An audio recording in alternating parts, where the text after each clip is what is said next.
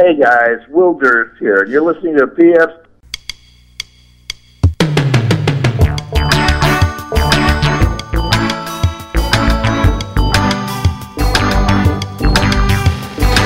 Hello there, I'm PF, this is my tape recorder. Coming up, it's Jake Johansson. I often say to audiences when I'm in the clubs, like in Denver at the Comedy Works, that people don't really realize how lucky they are to be living in a place where they've got one of the best comedy clubs in the country. Always great to talk with Jake. Had a lot of fun stories to tell about touring overseas with Russell Peters, so we'll talk to him soon. We have some repeat dumb bits coming up and a song of the week from Weezer, so let's get to those dumb bits, eh? And now, the troubleshooter. Finding a good mechanic can be tricky, as one local man found out. Consumer troubleshooter Tony Soprano has more. Chuck Hyperbole was having trouble with his car, so he took it into a local repair shop to have it tuned up. Well, I went to Hoodlum Brothers' repair shop. I had testified against Rob Hoodlum a long time ago, but I figured bygones, you know, and I'd give him my business. But it seems they gave Chuck the business. Well, I'm driving out in the Meadowlands, middle of the night, dumping a bot, making a delivery, you know, when the engine just dies. I had to walk back 8 miles. That's when I called troubleshooter Tony Soprano. I decided to pay them a visit. Mr. Hoodlum, Tony Soprano, troubleshooter. Shooter? No, not that kind of well, not usually. Listen, you fix this car belonging to Mr. Chuck Hyperbole? Yeah. He's a loyal viewer of our newscast. Now let's look at Mr. Hyperbole's car together, shall we? He says you tuned it up, but it sounds a little rough, don't you think? I don't hear nothing. Take a closer look. Ow, hey, oh, let go of my, ow, look. Does that sound right? Ow. Does that sound right? Oh. Does that sound right? Stop it. I don't think so. Owie. After I stuffed him into the trunk of Mr. Hyperbole's car, hey. He started to see the light, which is ironic, because there's no light in there. How's it running now, Chuck? Great, Tony. Now I got 2 deliveries to make out in the Meadowlands. Oh, yeah. If you're having a consumer problem, call Tony Soprano. The troubleshooter. Oh, what is this, another body in here?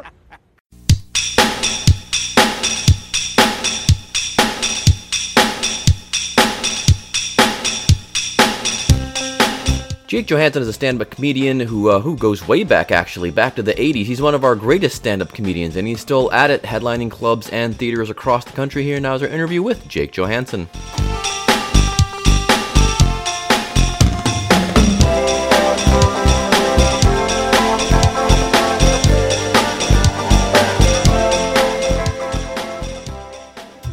Hello? Hey, Jake. It's PF. Hey. How you doing, man? I'm doing pretty good. I'm just driving home from school meeting for my daughter's future. I thought I would be home by now, but I'm in the car. Oh, okay. Is it still okay? Time to talk? Yeah. Okay, great. Super. So, this is a college meeting? No, high school. High school next year. Oh, okay. Yeah, I thought that college seemed a bit old, but yeah. Well, speaking of college, I got a fun story to share with you. For my daughter's 21st birthday last fall, we went to your favorite city. That's where she wanted to go. We went to New Orleans. Oh, how did you like it? Loved it. I think we'd mentioned before, last time I spoke to you, we'd been there. We went and visited my brother-in-law in Texas, and on the way back to Cincinnati, Hannah said, well, I really want to see New Orleans. So we said, okay, we'll detour through New Orleans. And we did, and only spent a couple hours there. I went, to Café Du Monde and, walked around that area, and she loved it. And so her 21st birthday was also supposed to be Las Vegas, but she said, nope, I want it to be here. Oh, good. Did she love it? She did. Yeah. We stayed in the Garden District. Great. Which was great. And there was a coffee shop right across the street from where we were staying. So I got to do the thing I always wanted to do, is sit in a coffee shop in New Orleans and just work on something. I don't know what I worked on. I worked on some kind of writing, and had a cafe au lait, and yeah, we had so much fun. Yeah, it's such a great place. I missed last year because I was on tour with Russell Peters, and we were all over the world. But during the Jazz Fest, which is when I usually go to New Orleans, we happened to be in London. So it was a good trade. it was a good trade. I wouldn't trade it. I wouldn't trade New Orleans for London every year, but one year I did. Yeah, I've always wanted to go to London, so that probably isn't next on my city bucket list. Yeah, it's funny. We were only on Bourbon Street, for literally 5 minutes. We walked around the whole rest of the area, and then just walked on. And this was Saturday, like on a Saturday afternoon.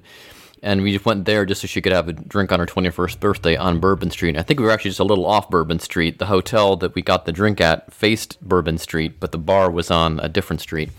But that scratched that itch, so mission accomplished. Yeah, congratulations, well done. Yeah. So what have you been up to lately? You said you did the tour with Russell Peters, of course, but what's the latest and the greatest? Well, that was a pretty amazing year last year because it started off. I mean, it kind of sucked up my whole year until the last couple months. We started off going to Australia, New Zealand, and Asia for 6 weeks, and then I was just home for 5, and then we were back out to London and all over Europe for 6 weeks, and then he took me with him on a bunch of Canada and U.S. Big venue dates. Oh wow! And so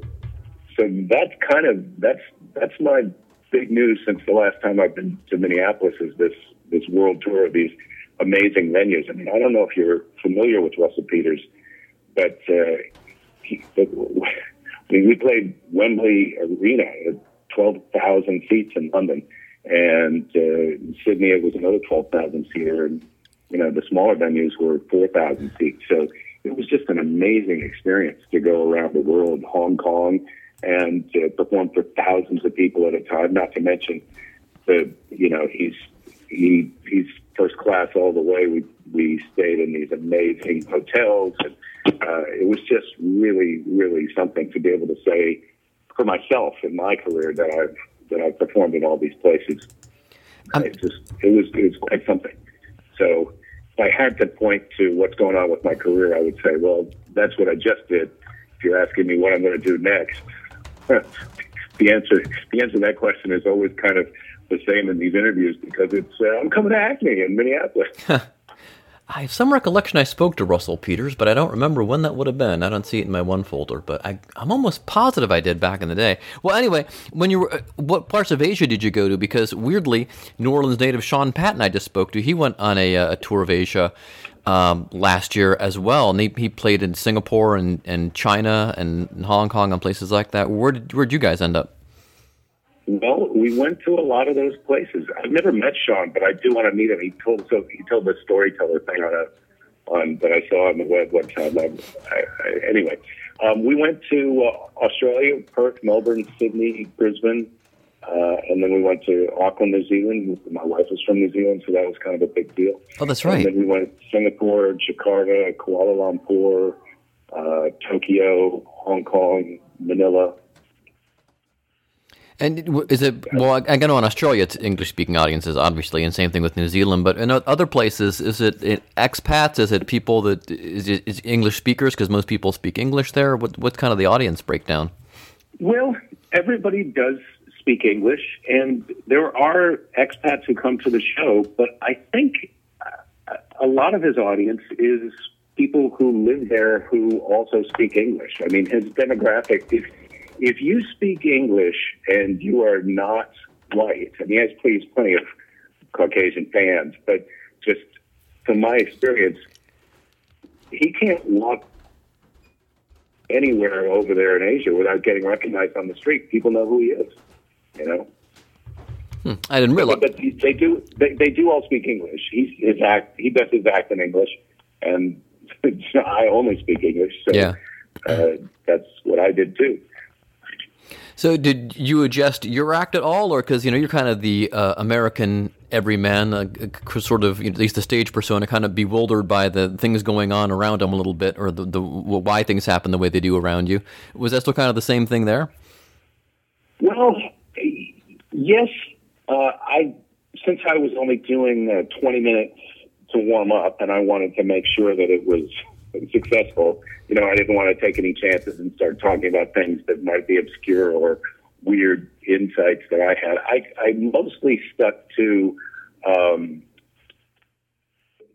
I talked a lot about family and relationships and kids and those kind of things that are universal everywhere. And that was the material that I chose for the trip. And so, yeah, it was not a... I didn't adjust my act, but I guess I was influenced in my choice of the material that I did. And was that your first time visiting most of those places? I had been to Australia before a couple of times, and then I had been to Hong Kong to do comedy, but that was in 2000. One of the guys who booked me on that trip came to a show on this tour, but he lived in Singapore. I saw him backstage in Singapore, not Hong Kong. But so it was a return to Hong Kong after 18 years, and then the rest of it was my first time on stage in New Zealand, which was exciting, as I said, because my wife is from there, and so I've been there so many times with a few family and friends who came out. So did you have any sort of experiences that you could fold into your act, or that kind of gave you a different perspective on things that you talked about in the past, or was it just kind of your normal observations? Yeah, I haven't really talked about it in the act. It's always a little tricky when you're trying to talk about things that are not in the experience of everybody else. So, I mean, the first time I went to China, to Hong Kong, I had a lot of stuff that I came back with and had in my act. But so far this time, I haven't really talked about a lot of it because, you want to be talking about things people can relate to, not about, let me tell you about this time I was on safari. And it has to be something that you're either reporting back to people as look, I'm like you, and it was such a kind of extraordinary experience for me that I haven't talked about it on stage yet. When you're there, do people, when you're off stage, want to talk to you about America and things going on in America, or more about just more basic things? It's funny. I thought there was going to be a lot of answering for Donald Trump that I was going to have to do, but the global perspective on that is we don't understand it, and we know that you don't understand it either, probably. Yeah, so people probably have that understanding that most of us are just as bewildered as all of they are. Yeah, they don't ask you because they know that everybody, it's a wild card. Everybody's trying to figure out what the hell is going on. So there wasn't too much. There wasn't that really, and there wasn't some mistaken assumptions about America. That it's violent or whatever other perspectives you might guess that people would have. I didn't have too much talk about that. There's a lot of talk about, isn't it great that you get to go on tour with Russell Peters? He's a big star. And I was like, yeah, that is great. That's funny. So after being in all those great exotic places, are you looking forward to coming back and kind of being in that American comedy scene groove again, or is that going to be kind of boring to you, or how are you going to react? Well, yeah, it's funny because I had Russell, before we left, said, I'm going to spoil you on this tour, because he flew first in business class. We stayed in these amazing hotels all the time. But I have to tell you, the idea of getting back and being able to go and do my own dates where I was the headliner and the show was about me connecting to my fans or whoever showed up and talking about my perspective on things that were interesting to me, I was really excited and looking forward to getting back into that. And like I said, I had a few of my own dates the end of the year, and it was really great to go back to Chicago and San Francisco, and it'll be great to go back to Acme. I often say to audiences when I'm in the clubs, like in Denver at the Comedy Works, that people don't really realize how lucky they are to be living in a place where they've got one of the best comedy clubs in the country. And I feel that way about Acme. It's one of the best comedy clubs in the country. The audiences are terrific. The layout of the room, it's fun to come to Minneapolis. So yeah, I understand if you're a person who's in Minneapolis and you haven't had the amazing opportunity to go to some of these places that I went to, you can feel like, he must really hate that he's coming here. But no, I'm pretty excited about it. It's been great. I feel like I've got a reinvigorated energy to go back to some of the places that I've been many times. Yeah, I was because you have a different perspective on it now. Yeah, I would imagine so. I was talking, I think it was to Chad Daniels, who lives there. He lives north of Minneapolis, and even though he hates the cold, and as famously, I always tell everybody, I've been to Minneapolis twice for an hour in the airport. But you know, Minneapolis has it going on. They've got all the major sports, and in the summer it's super nice when it's warm to do all outdoor stuff. And then if you like the winter sports, well, of course, it's there's plenty of that to go around, because it gets cold. So yeah, Minneapolis is a great place. And similarly, I was having the same conversation down here in Cincinnati at Go Bananas. You've played there before, right? You know what? I've never been to Go Bananas. We need to get that mistake. I don't understand. Correct. Yeah, we get. Yeah, see if you can get that ball rolling. I actually will. I'll send the booker your email and say we discussed that. Yeah, that would be a perfect fit, I think. Yeah. Well, I'd love to. That's funny. I've never been to Cincinnati. I thought you had. I might have been there, but I don't think I I've been to Go Bananas. No, you know what? I think all the times we've talked that weren't for Minneapolis, it might have been for Cleveland, or when I used to write for a bunch of other papers besides just the main two. Now, that's probably what it was. I've always been a huge fan, and it took forever to get to you because I think you'd finally come to Minneapolis once when I was writing for them steadily, and that's kind of how the first time I had actually gotten a chance to interview you. Because I remember you back because you came up with. Like Jerry Seinfeld and Jay and all those guys, right? Like what was, like, as Mark would say, Mark Maron would say, who were your guys? Those guys were a little bit ahead of me. I was kind of between them and I think Louis C.K., who I don't even know if we're allowed to say his name in conversation, but Louis started a few years, 3-4 years after me, but not that much after me. Patton Oswalt started 3-4 years after me, but Jerry and Jay and those guys would have been, possibly 10 years before me, certainly 6 or 8. Okay, that makes sense. I remember seeing you on Dave's show. I think it's probably where I first saw you, and I think this was you. Did you used to do a bit about you're driving along and the oil light came on and your dad said the oil light comes on, pull over, and you put tape over it? Yeah. That's you. Okay. That was me. All right. Yeah.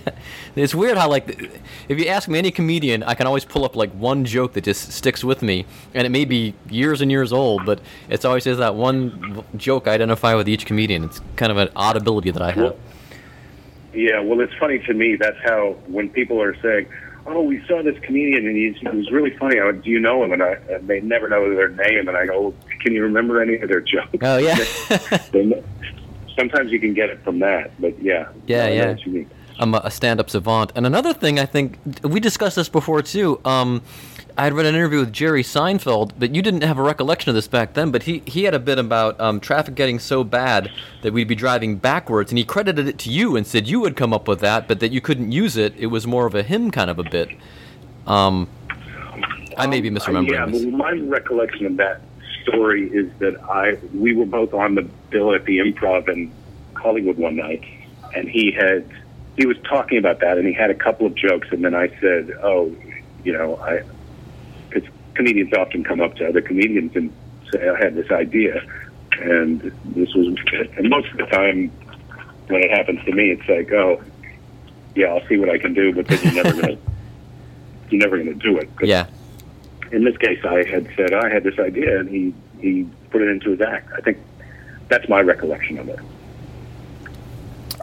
Yeah, because he was saying something about the comedians trade jokes and things like that. I'm so old now, I don't trust my memory anymore. I used to trust it really well, and now I'm kind of like, wait, maybe that was an interview with some other comedian, and I mishmashed it up in my head. So I guess, you know, the trajectory of comedy these days has changed a lot from back from when you started. The thing was, you know, try to get a sitcom, and of course you went down that road as well. But now it's people are either doing podcasts and trying to get hour specials into various places. And what are you doing these days? I guess you said you were just plugging away back on the road. I'm back on the road. I've self-produced a couple of specials over the past few years. One was sold to Showtime and Netflix, but my contract with Netflix ran out. And then the second one is available. You can download it from our website. So I'm looking to do another special, you know, in the next year or so, if I can find the right deal. They kind of, the terrain sort of shifts as to what's the best economic opportunity in terms of doing a special, like where do you get paid or where do you own it going forward into the future, and should you let them own it because they're going to show it more and that kind of thing. But I'm trying to get organized to do another special, or certainly another hour long, like a CD. And then I've got a podcast that I've been doing for quite a while, but it hasn't, you know, it's not on the national radar or anything, but That's the thing that I'm doing. You know, it is funny because, as you say, the way that stand-up used to work was you would get on Letterman or the Tonight Show, or you'd do a special, and then your name would be out there, and you could sell tickets on the road. And now you're looking for more of a constant connection to your fans. I'm always trying to say, please sign up for my email list. I'll tell you when I'm coming back to town, or follow me on social media, and I'll let you know when I'm going to be here or there, and put a joke out every once in a while to kind of stay in touch. And so nowadays it's less about that sort of shooting off a flare to let everybody know where you are and that they should come and see you someday, and more about, like, this is what I did today. Hey, don't forget, it's me, Jake. Don't follow me on Twitter, Instagram, or all these other things. I'm not as good and religious about keeping up with that stuff every day, but I'm always trying to figure out how I can make that a better, consistent habit in my life, because it's about staying connected to your fans on an ongoing basis, as opposed to that, hey, I'm famous, so now you come and see me every time I'm back in town. Have you approached, or have been approached by those Dry Bar folks? I haven't. Someone was talking about that the other night backstage at a club that I was at, and I have not. I would consider doing it. I think it's pretty great exposure. It is. Although, you know, when they were talking to me about their emphasis is on being so clean. Yes. And I consider myself a pretty clean act, but I worry, like, oh, maybe I'm too risque for them. I don't know. Well, my boss did one, and he almost didn't do it, Josh Sneed. And I remember he's sitting down, and he was saying, I got an opportunity to do this thing. It's called Dry Bar, but you got to be really clean. I don't know. And he went ahead and did it, and it's been huge. One of his clips, I think, is up to like 4 million now. It's a thing about garage sale. And, yeah, it worked. For all the folks I've talked to that have done it, it's worked out really well. Uh-huh. Interesting. Yeah, so I was just curious. Well, it was good talking to you again, man. I'll certainly pass your email along to the booker at Go Bananas, and we can get that wrong righted, and get you down here in Cincinnati. And what's the name of your podcast? We can plug that. Oh, that'd be great. Thank you very much. Okay, what's the name of the podcast? It's the Jake This of Jake Johansson podcast. There you go. Terrific. And available in all the usual places, I reckon. Yeah, all the podcast places you can find it. Great, man. Okay, well, like I said, hopefully we'll see you in Cincinnati here sooner rather than later. And enjoy the rest of your day. Awesome. Thank you. Thanks, Jake. You too. Bye. Bye-bye.